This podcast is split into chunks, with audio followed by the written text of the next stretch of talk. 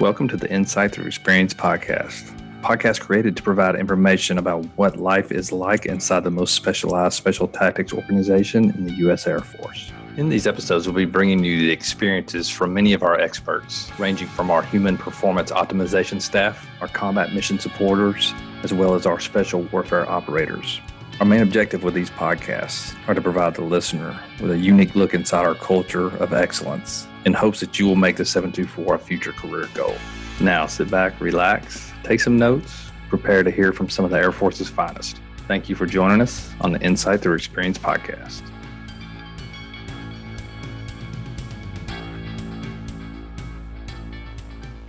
All right, this week's going to be special. We have Brian from the 17th Special Tactics Squadron with us this week. Brian, it is a pleasure to get to talk to you today on the podcast. Hey, Mr. Free, I really appreciate you having me on here. Looking forward to getting some information out there to all the guys that are interested in putting their package forward. All right, Brian, if you would give the audience a brief summary of your life up to this point and how you ended up in AFSPEC War. So, I grew up in in Texas. I lived there my entire life, all the way till I was 24 years old. I grew up out in the country, hunting, fishing.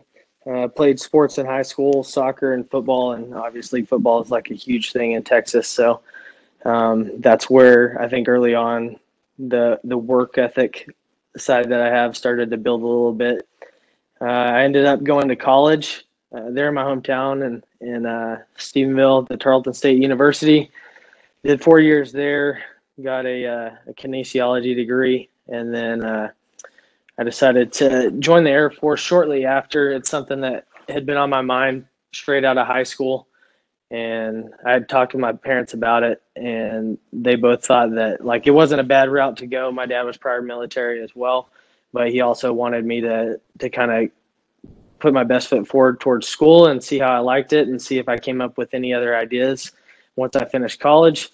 And then, if so, they were going to support me either way, whether I chose to join the military or not. Um, but that kept like eating at me the entire time. And I finished school and I realized that like what I had chosen to do wasn't what was meant for me. And like there was like a greater purpose out there. And, and I just couldn't get rid of that feeling. So I enlisted within six months of graduating college. Man, that's a great background. I just want to reflect on this a moment. So you're 24 year old years old when you chose to enlist, and you have a degree. So why not come officer? Why why'd you come enlisted? So I, I met with a officer recruiter as well as enlisted recruiter, uh, both before I finished school, and with the degree that I had, uh, meeting with the officer recruiter, the the jobs that were available to me based on my GPA that I had at the time were not anything that was appealing to me, and uh, I, le- I left this out, but I, I, worked in the oil field all through college, and that's what paid for my school. So I I go to school Monday, Wednesday, Friday, work in the oil field Tuesday, Thursday, Saturday, and so I always liked working with my hands, being outside. Uh, I don't like being indoors. I don't like sitting at a computer. Um, so kind of some of the the opportunities that were put in front of me going the officer route were not anything that that uh, would be fulfilling to me. So I started doing a little bit of research. Uh, I wasn't even aware whenever I was looking at going into the Air Force that the battlefield, airman career fields were out there. This was before it was AFSPEC war. Um, so I started doing a little bit of research. I, I read about SAL-T, CCT, PJ, TACP. Um, and the one that stuck out to me the most was, was TACP or, or combat control. So I, I looked at both of those and, you know, people say it all the time, and and I'm not gonna I'm not gonna try to brush over this, but the the swim thing that just wasn't for me, uh, and that's that's why I settled on TACP, and I have no regrets. Like if I if I went back and did it all over again, I, I would have done the same exact steps that I, I chose to get where I am today. Um, but basically, I went into the recruiter and I, I just told them, hey, I've done a little bit of research these are the uh, the career fields that interest me, and this is the specific one that I, I want to go into. And you know, he was he was not real familiar with uh, the TACP career field. He tried to sell me on a, a couple other things, and basically he was utilizing the like I can get you to basic training on this date if you choose this job. And I was like, well, I will wait as long as I need to in order to to get a TACP slot. So I ended up uh, I ended up only having to wait like three months, but I, I wasn't gonna let somebody kind of sway my decision and push me in a, a different direction than what I, I knew I wanted to do. What resonated with me when you were talking about how you made your choice was, well, I guess the question that arrives or pops up in my head is, would you say that same thing if you hadn't been at the 17th? Do you think if you stayed out in the regular ASOS world, would you still have that same opinion? So that's a that's a great question, and uh, this is gonna. I'm sure that when I when I say this, I can speak for a lot of TACPs that are out there. But basically, the the research that I had done uh, prior to enlisting and coming in and going to the schoolhouse and getting to my first ASOS uh, there were a lot of things that led to those decisions, and it was what I was reading about that was going on downrange, and and what the TACPs were getting to do. So, fast forward going through uh, Tech Brian, Schoolhouse. Brian, what time frame was that? what, what year was that that you're talking about? So I uh, I enlisted in 2011, the end of 2011, and by the time I got to the ASOS, it was the 14th ASOS. By the time I got there, the last group of non JTAC qualified TACPs were coming home from downrange. And that was kind of the transition where those guys were no longer getting to deploy and, and fall underneath a JTAC and actually go do a mission set. Uh, that's the, the transition when they were only allowing the, the JTAC qualified TACPs to get on those rotations. So basically, I got to the squadron and started my upgrade training, and I really enjoyed it. I wouldn't take any of, uh, of that and and try to do it differently. I learned a lot, and there were there were great guys there that were teaching me and training me, but it wasn't what I signed up for.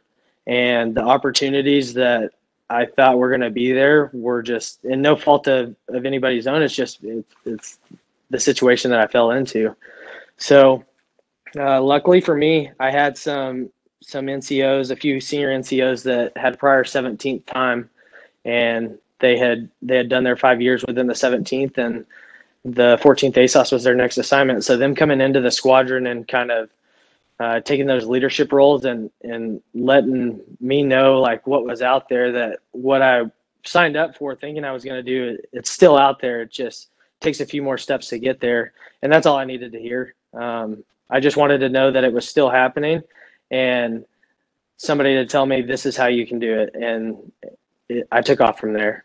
Awesome. So, what led, what ultimately led to the trigger to you putting in your application to come over to the ST side of the house? So, going back to the, the few guys that we had prior 17th coming over to our squadron, sitting down and talking with them, they would run me through scenarios at the unit. They'd run me through the sim. We'd go on CAS trips and they would talk to me about their time at the 17th, the relationships that they build, the mission sets that they got to do, uh, and all of them uh, pretty much stating that it was the best time in their military career up to this point. Hearing their stories, knowing that that's that's exactly what I, I wanted out of my job and and what I wanted to provide, that's what drove me to okay, I'm not a JTAC yet. I know that there are certain things that have to be checked off the list in order for me to like be approved to submit a package. One of those being three years time on station. Uh, at the time, I believe it was still uh, JTAC qualified. Uh, that was a requirement, and they had done away. I don't know if, if this is true or not, but I what I believe was they wanted at least one deployment under your belt prior to going to selection, but I think when I submitted that, that was not a requirement. It was a, a nice to have, but not a requirement. So I, uh, I started getting everything in order. There, there happened to be a, a deployment that came down for me right around my three year mark. And, uh, I wanted to get some job experience, but I also didn't want the clock to tick. And because I know the longer you wait, the harder it is to either go because we all come up with excuses or reasons why we shouldn't, or you're vulnerable to what the Air Force may decide they want you to do. So the opportunity came down to deploy, and it just so happened to, to be I had two years and some change. I hadn't hit three years yet. By the time I came back from the deployment, I would be over my three year uh, time, and there was going to be a selection that September. So I went on the deployment. I got everything out of it that I could. Um, it was one of the best learning experiences I've ever had, although it's not what I thought I was going to be doing as a TACP. Like I would go back and do it again because I learned a lot. And I, I think that it set me up for success where I am now. Uh, but when I got back from that deployment, I had three months before the selection. I finished my package, I submitted it, and there was no turning back. You've piqued my interest now. What was what was different about the deployment um, that you were not expecting maybe when you got over there? So when, when I deployed, we were operating from a, a strike cell and not uh, going outside the wire on target. And the JTAC portion, I was getting to do the JTAC portion. We were getting to drop ordnance every day. And as far as as being kinetic, it's I don't think ever in my entire career will I ever be that active and and release an ordinance, but it was from a desk and you know it it's gratifying to a certain extent and you're you're helping people we were we were helping people but it's not like it's not the same as as you know already so uh, it just didn't scratch the itch that I had, and I knew that there was more, and I was capable of doing more. Yeah, I kind of experienced the same thing overseas. You know, I spent a lot of time um, on the ground, controlling airstrikes and whatnot, but I got stuck in the same desk position as you did um, overseas. And what I learned, you know, a whole lot of new um, technology was coming online, and we got to use that to employ fires in unique ways. So to me, that was that was really exciting. But I get what you're saying. Like if that's your first time overseas, you're expecting to be on the ground in the firefight, getting to drop bombs. And uh, when you're sitting behind the desk doing it and then going to eat chow right after you get done dropping bombs, it probably doesn't have the same effect for sure. Yeah, so let's talk about that selection experience a little bit, Brian. I know the process. The process is changing. In fact, we are running a 17th Special Tactics Squadron selection next week. Um, so it's going to be different than what you went through in a lot of ways. But I think all A&S processes kind of look for the same things, and those those are those attributes and in somebody to highlight to us that they can be successful. So explain some of the fear that you had when you were moving into that um, selection process down at Herbie, if you would. So going back to uh, to my selection, this would have been September of 2016, and I think that a lot of guys get the same feeling. But the worst part is the wait. So you you submit your package, you wait the maybe week, maybe two weeks, you get a response saying your package has been selected. We want to take a closer look. These are the dates for selection, and then and then it really kicks in, and it's like the worst part is waiting for day one to start, and then once it starts, you're just you're you're in it to win it, and you're you're gonna go until you can't go. And so for me, uh, prior to going, I had I'd had an injury, an Achilles tendon injury, and I kind of had to really scale back any physical training. It didn't it didn't uh, have anything to do or hinder me from doing job related training. But when it came to the physical aspect, and and that's that's a real easy way to get in your head. Um, you know that for sure you're going to be you're going to be tested on physical capabilities. That's not the only thing, but you do know that's going to be part of it. So. I think the biggest fear and probably the biggest internal battle that I had amongst myself was I'm a month out and I'm not able to train like I've been preparing myself for this. And at the end of the day, what I had to tell myself was like, all I can do is the best that I can possibly do, regardless of what the injury is. And it's not going to stop me from performing, but I'm going to give it my 100%. And so that was that was an internal battle the entire time, uh, all the way up until day one. As soon as we started, I never even thought about it, which is is just a blessing in itself. But um, for me, it wasn't. Uh, there was never like a fear of, like, I sure hope that I get picked up, or it's really gonna suck if I don't get picked up. But it was just me telling myself and knowing myself that whatever's put in front of me, I'm I'm not gonna hold back, and I'm gonna give everything that I have, regardless of the event. And at the end of the day, whether it's a yes or a no. Like I left it all out there on the table, and so there's there's no regret on my part. All right, so we know the story ends up being a good news story because you got picked up, but on the Brian scorecard in the selection, Uh, how did you grade yourself as you went through the process and, and looking back right after it was done? Um, how did you feel about your performance? So on on my grading criteria, and this is this is because like I chose to compete against myself and not those that were around me. And like I said, each event that came up, it was a fresh start for me. And like I laid it all out there on the table.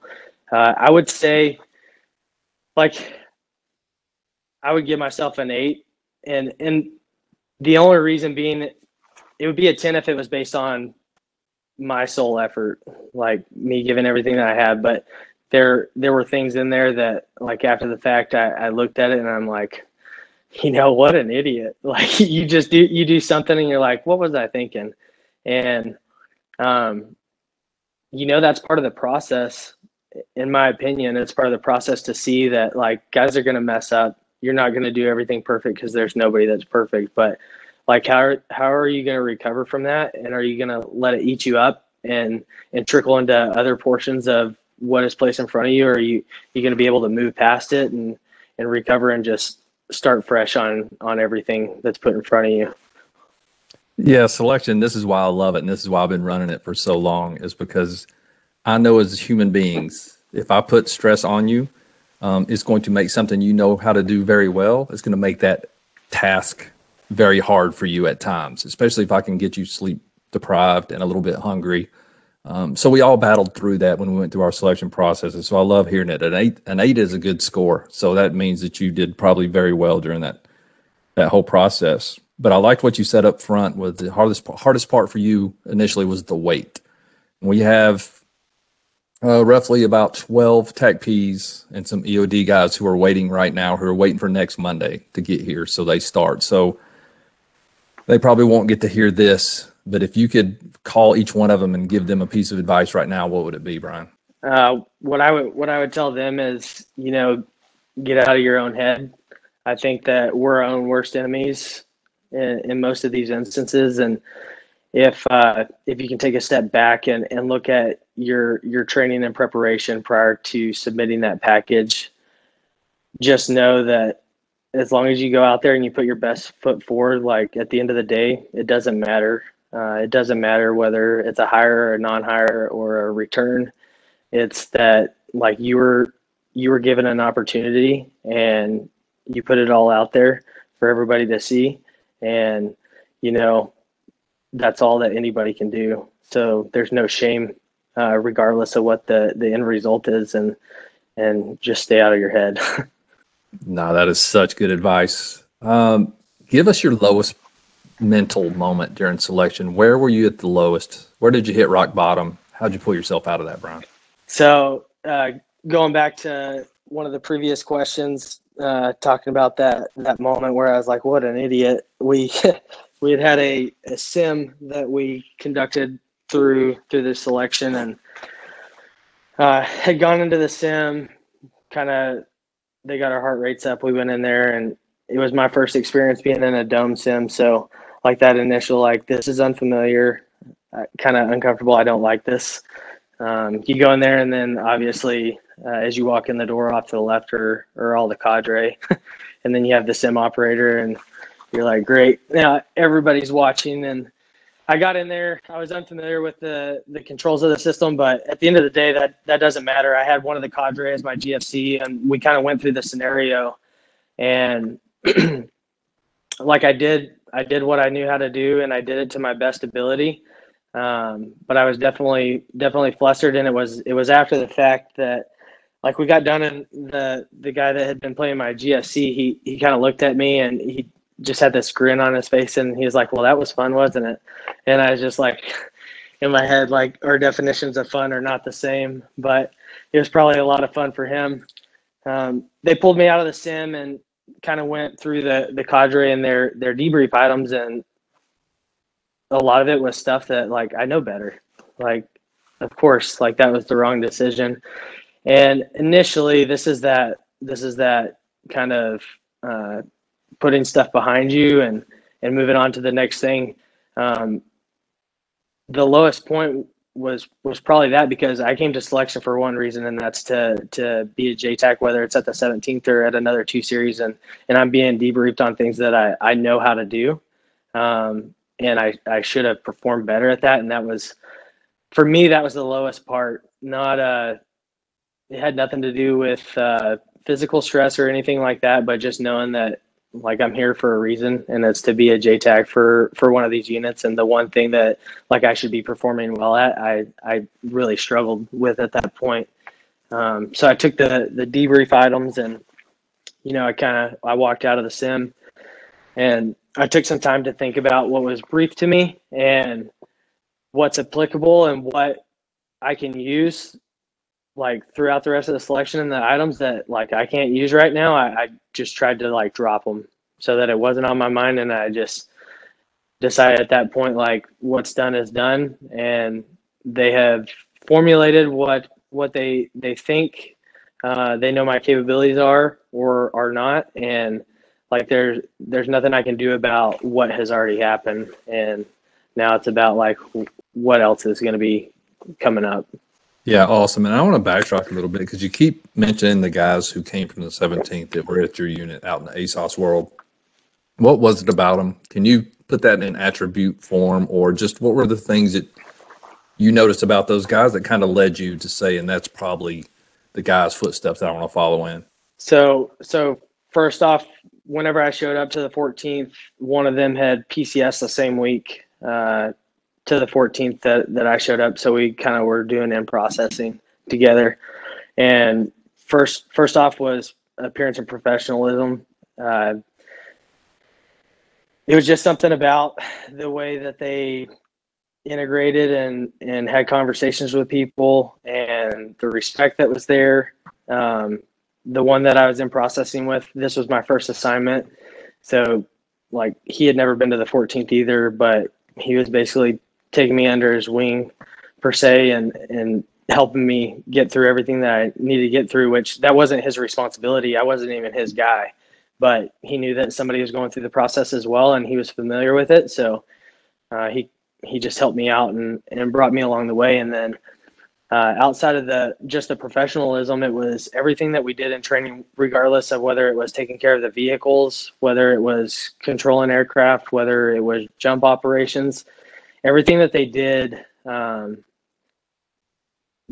they had the same attitude towards it as far as like importance goes and like detail and not cutting corners. And it's just, they did that in everything that we did. And I hadn't seen that before up to this point. Obviously, I'd just gone through the schoolhouse and then, uh, I just showed up there, but there was a significant difference in in how they carried themselves and handled business as opposed to some of the others. And I'm not going to say all of the others because there's there's guys all over the career field that that have that same manner, but this was like day one, Brian showing up, seeing it for himself. Yeah, I wanted to get that out of you because you know, with your life experience, and um, the hard work you probably had to put in those oil fields, which I can imagine is probably brutal on on some or most days, and then your college experience. I think you know the older we are, the better we are at seeing what right looks like, and so that's interesting to hear your perception of them as you're moving into your first tactical unit at the 14th. So I appreciate that answer. Um, and I know as we move into the training aspect of what happened after um, you were chosen to go to the 17th, and uh, all that's changing on the backside now. But what was that experience like once you got done with the A&S? Um, how did you get to Det One? What were the what was the process in between there? So the the process at the time was we went to AST down at STTS in Florida, and it was three months. And some of the things that we covered were AIEs. Uh, we had a planning course. It was a, a two week course that was contracted, and basically we went over the whole gambit of planning for uh, different mission sets uh, as well as different positions that you may hold within those mission sets. Uh, additionally, there was uh, some shooting courses. We did some airborne operations, which it was all static line for us because none of us were free fall qualified, but we got to do some static line jumps into the the sound there. That was a first time for me. I'd never done any deliberate water jumps, well, water jumps at all. Um, and then we got to do some ATV training, which all this stuff was it was really fun training.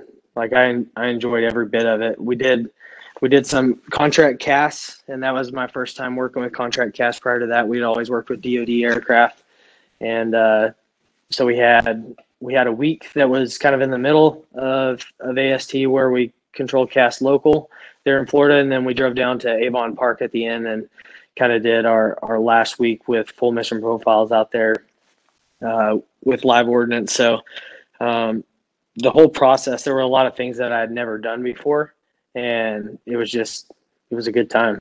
Knowing what you know now, for the guys who are going to get picked up and who are going to go through training in the future, even though it's probably not going to be down at STTS anymore, um, what are the things they need to take away from that training piece? Whatever it is, what do they need to show up at their first det um, knowing? So now that the process has changed, uh, I'm pretty sure that we're going to be holding their training in house, which I think is a great thing because guys that are coming to 17th, we have a, a, different mission set than a lot of units out there, and there there are some things that we do that are particular to the customers that we support. So, um, I mean, I wish that I had had that prior to showing up to the 17th.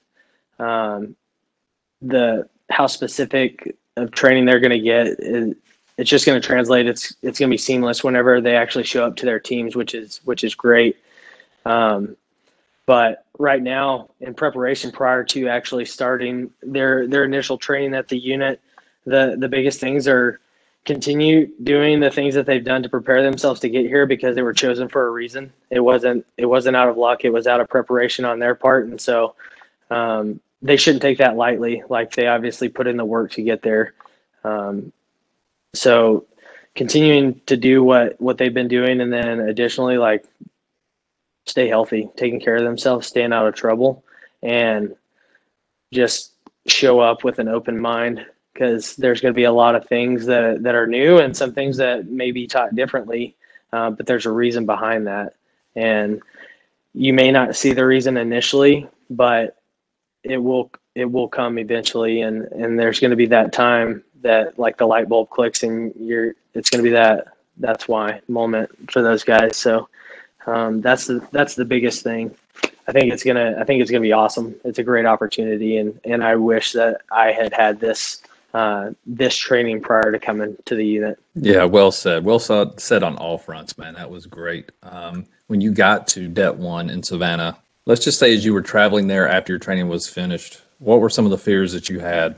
Uh, prior to prior to getting down there, um, I was a little bit, I probably probably nervous about like, hey, I'm the new guy. See, we'll see how this goes, kind of thing. Uh, which, like, I was I was way off in in what I had imagined in my head things were going to be like. Uh, additional fear was my experience. Like, I had limited experience. I had one deployment under my belt. I had been a JTAC for just over a year, uh, maybe maybe a little bit longer, but I I just didn't have a lot of experience. So showing up there, I knew that a lot of these guys had like two minimum deployments before they even showed up to the 17th. Some of them more than that. So just the experience difference there, that was a, a little bit nerve wracking for me. Um, which is good too because like those uncomfortable situations are, are where you see the most growth and and I, I think a lot of times people get comfortable, myself included, we get in those comfortable positions and it's like life is easy and but there's not growth in those moments. And it's it's when you take a step out of that comfort zone and and you experience situations and you're put in environments that like either you've never been in before or that you didn't even know existed. And like that's when that's when you really grow not only as a human like a human being but as an operator as well. Um, so looking back, those were some of my fears, but like those those fears turned into uncomfortable situations, which turned into growth, which put me where I'm at now. Um, hopefully, I'm able to pass on those experiences to the new coming guys that are coming into the squadron, and and I hope that they receive and and benefit from the same situations that I did. Yeah, if you say it just like you're saying it on this podcast, when I get there, brother, you're gonna hit you're gonna hit the nail on the head for sure let's talk about the, your time at the 17th a little bit. So, just for the audiences, like I always say, I always get a disclaimer. Uh, we got to keep it on the unclass side. A lot of stuff that he had or has done at the 17th um, is over on the classified side. So we're going to keep it on the right side of the fence for this one. But um, how was it, Brian, when you went and started conducting your training and in operations with uh, First Bat? I showed up a month before they were about to head down range, so I got one one little CAS trip in prior to them heading out to guys that needed to green up some things, and then that was kind of that was all I got to do before they went out the door. But on my first CAS trip, uh, we were up in Boise, Idaho, and I'd never heard like how they do things. I'd never been on the radio listening, and uh, I was sitting in the back of a suburban, and we had driven to to the MOA, and they had just kicked off the scenario, and I I just remember sitting there listening to the JTAC that was controlling, and you know I was I was trying to follow along. ATAK was still somewhat new to me because I didn't really use that when I was at the 14th ASOS, and you know he just kept going, and as the scenario went on, I was just like. I was having a hard time keeping up and I was just in my head. I was, I was like, I know he's got experience and he's been here a while. I, I hope that one of these days, like, I can get to this point and I can be this uh, this capable at doing my job.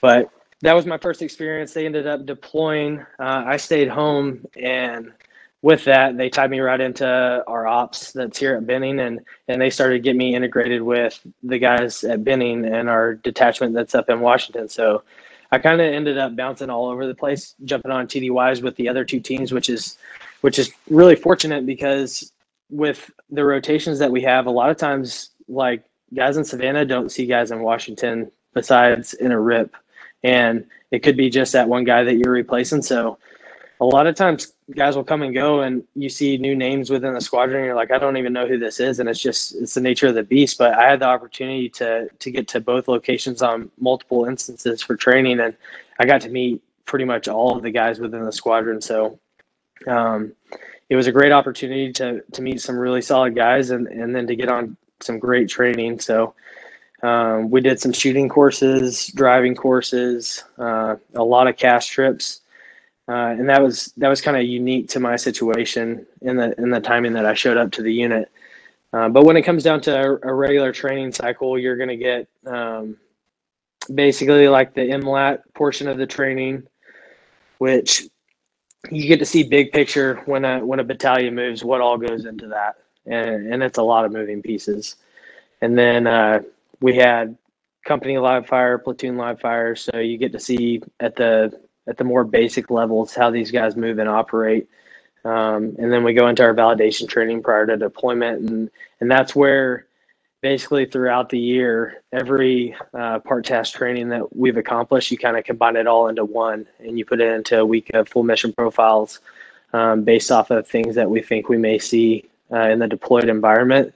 And that for me was was extremely eye opening. That's one thing to do a little bit of training here and a little bit of training there. And then at the end of it they just combined everything and see like how the machine works. And it was it was a great experience.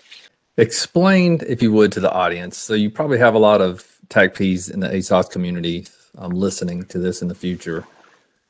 And as you talked about that training cycle and you, you talked about the battalion um, level movements down to the company size down to the team size a lot of those ASOSs are doing some of the same things with the Army units they're supporting. What's the difference, though? The biggest difference that I noticed is the relationships that our JTACs have with not only the the platoon leadership, but the company leader, leadership and the battalion leadership.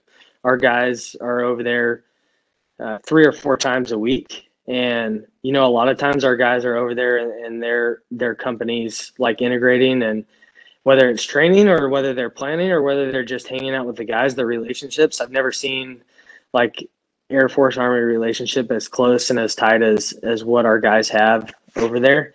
And it's it's the amount of respect that their staff has for our guys, it just shows like what's been built upon over the last years of of hard work and, and guys like sweating and bleeding over it um, they paved the way, and and then the the new guys coming into the unit, they're they're being brought up the same way, and that's one thing that that hasn't changed. I haven't seen a change in it since I showed up. Is just that interaction and and I get, for lack of a better word, like that that family feeling. You feel like uh, I don't feel like an attachment over there, an enabler. I've never once felt like an enabler over there. I actually feel like I'm part of their company. Yeah, great, great way to put it, man. Throughout your time there, when did you just stop and look? Maybe it was on a train cycle, maybe it was on deployment. When did you just like stop and look around, like, man, I can't even believe this is my life right now. This is this is awesome beyond expectation. Like, when was that moment? That moment was my first deployment with the 17th, and I would I would like equate it to playing football in high school and and you practice and you practice and you practice and you never get a game. You just you continue to practice and you start to kind of develop that attitude of of what for. And it's not the right attitude to have but that's kind of where I was prior to. We would train and train and train and and then like I wasn't getting the fulfillment of playing that game nor nor was it the game that like I originally bought off on. So that that moment for me was my first deployment with the 17th and you know I got out on my first target and it was just kind of surreal. And you know I got back we got back that night and you know nothing nothing happened. This is the the craziest thing. Nothing happened. I did not I did not release ordnance like I controlled sensors but I did exactly what I thought I was signing up for and just the the gratification that I that I got out of that on a personal level that's that's all that mattered to me. And it's the same for me every time I get to go out. It's it's that fulfillment of this is this is what I researched and this is why I joined the Air Force and and I'm continuing to get to do it. And like that's it. Man love that answer. Love it. Uh, it was just making me think. I've never really thought about that in my own life and career. And I remember this was in March, I think, of 2002. Um, we were infilling a long way into a target, and um, I was going to be the primary JTAC on the scene. And as the helicopters were getting nearer, you know, we're already tuned into the fires network, and things start crackling. I can, I'm just coming into um, range of the line of sight comms, and then I hear a lot of talking and then you see what looks like lightning on the the horizon. And as our helicopters are coming in, the whole world around the target is just blowing up. Like the AC-130 gunship is having its way with whatever's around it. Uh, the Apache gunships are having its way with whatever's around it. Um, and before I even got on the ground, before I ever even got to key the mic on anything, like that moment solidified everything that I'd done up to that moment in my life, like this was it. This was I was at the place I was supposed to be. So I love hearing these stories, man, because just like you said before, you you didn't really do anything on target, man, for that one go, but it meant the world to you because it finally validated everything that you have done up in your life until then. And it's just special. I appreciate you sharing that. I also want to put out there and we try to be as honest as we can because these are aimed at recruiting people. We need people to come up and join our organizations so they can help us solve these problems. But man when you're working with the customers you guys work with and the daily life inside the 17th they're eating a bunch of unicorns running around inside the squadron and they're eating a bunch of rainbows outside every day. So what are some of those challenging things that you've dealt with since you've been there uh, so guys can understand what they're getting into before they put their application in it's it's funny that you you bring this question up because whenever uh, whenever I joined the military, I was single. I didn't have uh, a family, and I pretty much my career has been my my single focus the entire time, and it makes things really easy. It made it made life easy, and you know I was able to like any TDY that came up for for training, like I'm on it, and I'm bettering myself and you know it's it's not hard to progress and, and be good at your job and and all that in the military when you're single.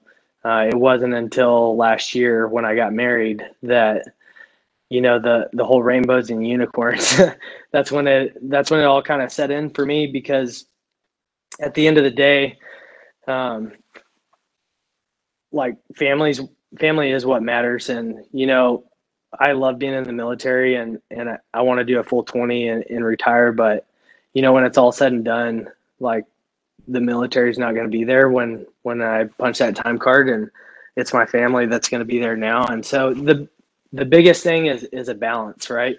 So and I'm still learning. I think a lot of people are learning whether they've been married for a year or whether they've been married for 15 years. But uh, for me personally, this last year has been one of the biggest learning experiences for me because I'm married now. I've got a stepdaughter, and and you know they they matter to me, and, and work matters to me, and uh, trying to figure out that balance of like, can I still be good at my job? Can I still be proficient and not volunteer for everything that's put out on the table, and and not take away from my family more than than we already asked them to to give up. And so, and the answer is yes. Like you can still be proficient at your job. You can still be a, a phenomenal operator, uh, an NCO, a, a, leader, and be a father and, and a husband at home. Um, it takes a lot of work, but it's definitely possible. And and prior to coming to the 17th, we didn't have staff that uh, was there for the families and supported the families, their needs. What's uh, and not only when we're deployed, but when we're home as well. Um, and that's one thing that, like the 17th has provided, and I, and I know that everybody everybody's making this more of a priority now, but. I, I just hadn't seen it before, and I, I know that they truly care about the families, and, and you have people and resources there that are available to to help facilitate whatever your family needs at that time and and that's been one of the biggest blessings that being part of this unit is yeah we work together and, and it's a job but it's also a family and, and people look out for each other. And you know some some people don't want to hear it. Sometimes they don't want to ask for help or they they just uh, they want to handle it themselves but it's always there. And regardless of how many times you say no that one time you say yes they're they're going to be there to help. And i think that's huge long time ago, I had a buddy who was retiring, and at his retirement ceremony, he was a controller, and it's, it's retirement ceremony. Um, the command that we work for uh, never stops, and that was his point. He's like, you could stick your hand in a bucket of water, pull your hand out, and the time that it takes that water to collapse back in on the hole where your hand was is how long they're going to miss you when you walk out of this building. And uh, I laughed, but I started so paying true. It is. And I started paying attention to it, and he was so right. The machine's not going to stop. Um, I see too many of our operators really get bought into the I'm an operator piece, and they let everything else in their life kind of crumble down around that ego mountain that they're building for themselves. And then when they pull that hand out of the bucket of water, uh, there's nothing left standing around them. So I just hope everybody listens to what Brian said today because man, it resonated with me, and it, it's about finding the balance outside of just your job. Be the best you can be at your job, but then go home and be the best you can be at home too. So, all right, so Brian, so as we're rounding third, man, and bring this home. So imagine you're on stage, you're talking to every ASOS TACP that exists out there, and maybe even some in the pipeline, and maybe some who are still the Brian out out in the civilian community who's looking at making this a job. Um, what can you offer them? What should they be doing now? What would you tell them to prepare them uh, for an assignment at the 17th? So, so first off, uh, what I would say is is the best time is now. The longer that that you wait to submit an application, the the more chances there are for for things to come up, whether it be family or or work related. And uh, there's no better time really than now. Why the 17th? Um, for me personally, and, and that's all I can speak to, is that the 17th has provided me the opportunities to to do every bit of training and uh, execution downrange that that I thought I was going to be doing when I initially joined the Air Force and joined as a TACP. Um, it's provided me those opportunities, and uh, it's provided me opportunities that I didn't even know existed. Additionally, the uh, the relationships that are built within the 17th and those that we work with. Um, I haven't seen anything better out there uh, in my time. And then the uh, the squadron itself, just how they care for the individual operator, and, and then additionally those families as well, and um, how willing they are to provide for those families in times of needs. Um, that's the biggest thing that I can speak to for the 17th and, and, and why I would do it now. And, and I would choose the 17th again if I had to. Man, love it. Love all those answers. And Brian, it was really good to talk to you today. I, I hope this resonates out into the TACP community, but I also want to add that we also hire for the support positions inside the 17th as well. So this sounds like a unit um, that you want to be a part of, and you want, you're a supporter, and you want to come out and, and help give back and provide for the nation. Uh, this is an opportunity for you as well. Brian, thanks so much for spending an hour with me today, buddy. I appreciate it. Hey, Mr. Free, I appreciate you having me on here. And, and anybody that has questions, like, just reach out. Um, guys are more than happy to answer those questions. Thanks for your time.